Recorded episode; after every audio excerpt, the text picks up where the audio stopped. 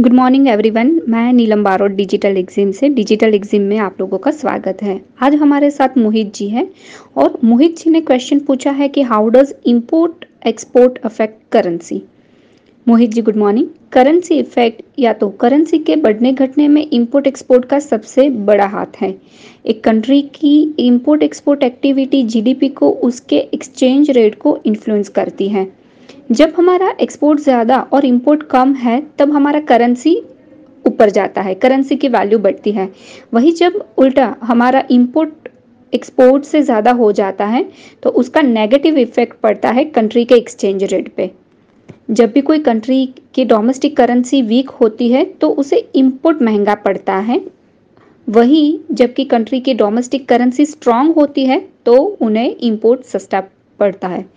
कोई भी कंट्री जिसकी इम्पोर्ट एक्सपोर्ट से ज़्यादा है, उसकी करेंसी की डिमांड कम हो जाती है।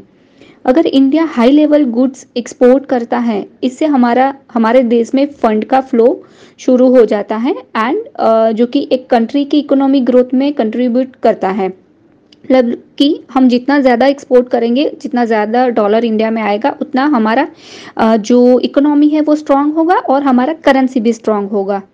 कोई भी कंट्री एक हेल्दी इकोनॉमी तब एक्सपीरियंस करती है जब उनका एक्सपोर्ट एंड इंपोर्ट दोनों बैलेंस है। आ, मोहित जी मुझे उम्मीद है कि आपको आपके सवाल का जवाब मिल गया है। अगर किसी भी तरह की एक्सपोर्ट इंपोर्ट जानकारी के लिए आ, कोई डाउट है क्वेरी है तो आप हमें कॉल कर सकते हैं या हमारी वेबसाइट www.digitaleexim.com पे आप जा सकते हैं एंड हमें कनेक्ट कर सकते हैं। धन्यवाद।